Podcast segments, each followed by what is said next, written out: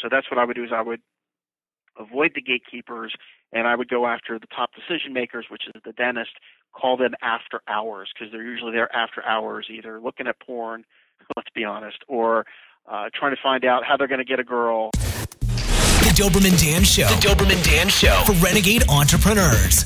Get ready for the uncensored, nothing held back, no BS reality of how business and life really work. Leave the sheeple to their lives of quiet desperation and get ready to experience an, an exhilarating, exhilarating life of unbridled, unbridled freedom. freedom. Now prepare yourself because Doberman Dan's off the leash. So what you want to do is uh, the question was that he was having problems getting through the gatekeeper. Um, I would first thing I would do is I would do I would get Art Sobczak's newsletter, and you can get that by at business www.businessbyphone.com. And out of all the gurus, I hate the word guru, but Art is a legitimate telephone sales guru. He has free tips you can get but I'd I'd get anything that he offers. Anything that he offers is going to pay you off in spades if you're going to do this full time. If this is a test, one of those things, and then if it doesn't work, you're going to drop doing telemarketing, then get his cheaper stuff. But if not, I would get his schools and all that kind of stuff. It's fantastic. What I found is that if you try to interrupt people at work, the gatekeepers, they're going to use every excuse in the book to get you off the phone, including lying by saying that they didn't get your stuff. And you're right, they probably did get your stuff, or maybe they weren't the right person to get your stuff, and you can waste a lot of time trying to get through the gatekeeper. When you're calling on dentists, and I only know this because my biggest client was mailing to dentists and chiropractors, so I got to hang around a couple of dentists to see what they thought of my client. And they always were there after the staff went home. So what you want to do is you want to you want to contact them after office hours. If office hours are five o'clock, call them after five o'clock. If it's you know sometimes they have late nights at eight o'clock, call after eight o'clock. But I prefer to leave my message uh, on a voicemail because then I can read from a script. I'm not nervous about talking to anyone, and I can hone down my script so it's laser targeted you want your script to be no longer than 60 seconds, and you want to drive them to take an action, maybe to, to go to your website or to give you a call or whatever the case is. So that's what I would do is I would avoid the gatekeepers and I would go after the top decision makers, which is the dentist, call them after hours because they're usually there after hours, either looking at porn, let's be honest, or uh, trying to find out how they're going to get a girl uh, it's amazing how many dentists are, are thinking about women. It's just amazing after hours. That's their number one goal. How do I get a date? So uh, that's what I would do.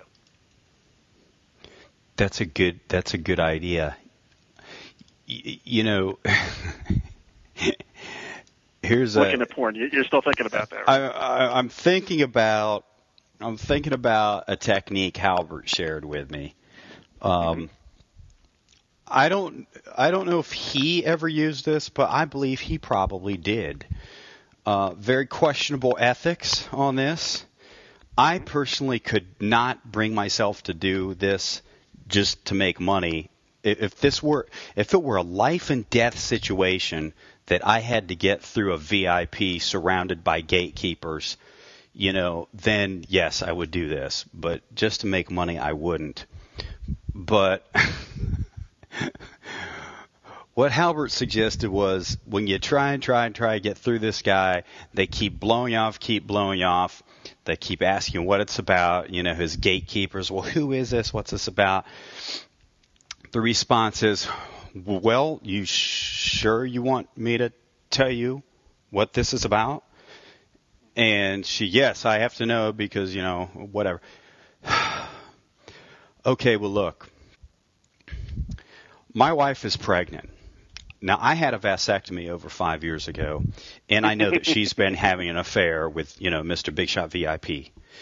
So, before I go to my attorney, we need to know exactly what he's going to do about this. And you just keep going into your spiel, and, you know, the secretary freaks out, you know, puts you on hold and forwards the phone call to that guy. And that guy answers, awesome. hello. And the yeah. only thing you do is, Hi, Mr. Big Shot VIP. This is Gary Halbert, and I'm calling you about that, you know, package with the dollar bill I sent the other day, and go right into your pitch Yeah. because she she hasn't said anything to him. She's scared Right. to death to say anything to him. And now, Right. I mean, that's really that's really dirty and low. I, I actually, you know me. I mean, I have a pretty high moral bar, and I don't have a problem with that. That's funny. it is funny because and, and the thing is the secretary is not ever she's not going to say she's not going to you know put you on hold and you know forward the phone to the guy and say hey there's some guy whose wife you knocked up and he needs to talk she's not going to say anything she's just going to forward the phone call Or you can say you had an AIDS test, and I was just with Mr. Big Shot. Can you put me through real quick? and and she will never That will never. She'll never say anything about that. never say anything. Now, of course, it may be you know the the topic of conversation in the lunchroom amongst everybody, but but you're going to get through to the guy. It is um, 422. We started at two. This is kind of a this is an ongoing problem. The, and I have to check into this, but Instant Teleseminar keep keeps cutting off the webcast at two hours. That may be uh, an operator error on my part.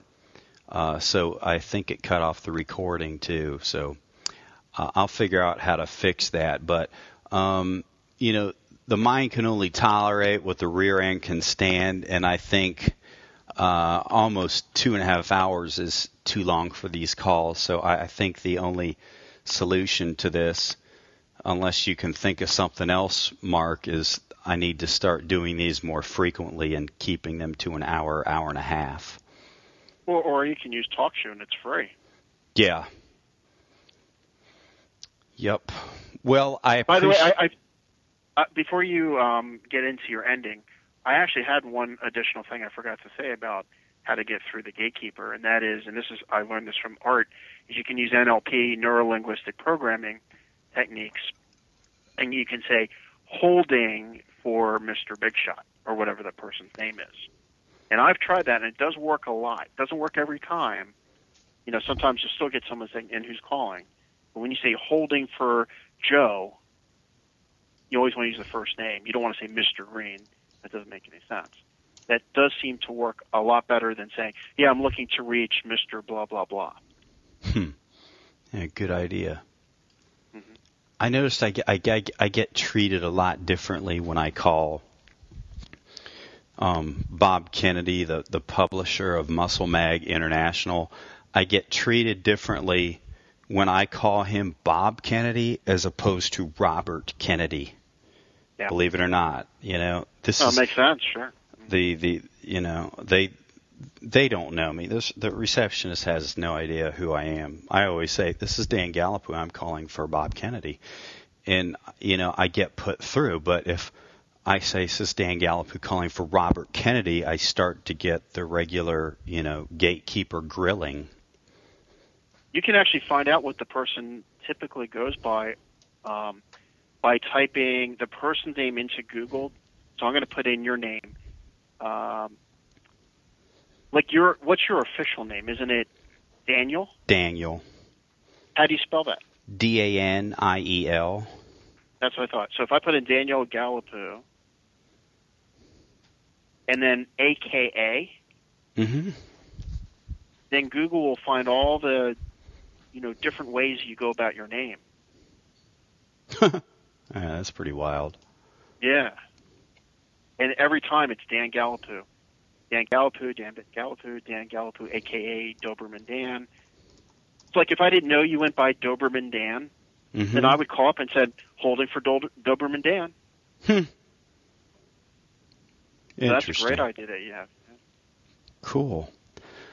Well, I appreciate you being on the call, Mark. You want to give out your website address? Sure. I appreciate that. It's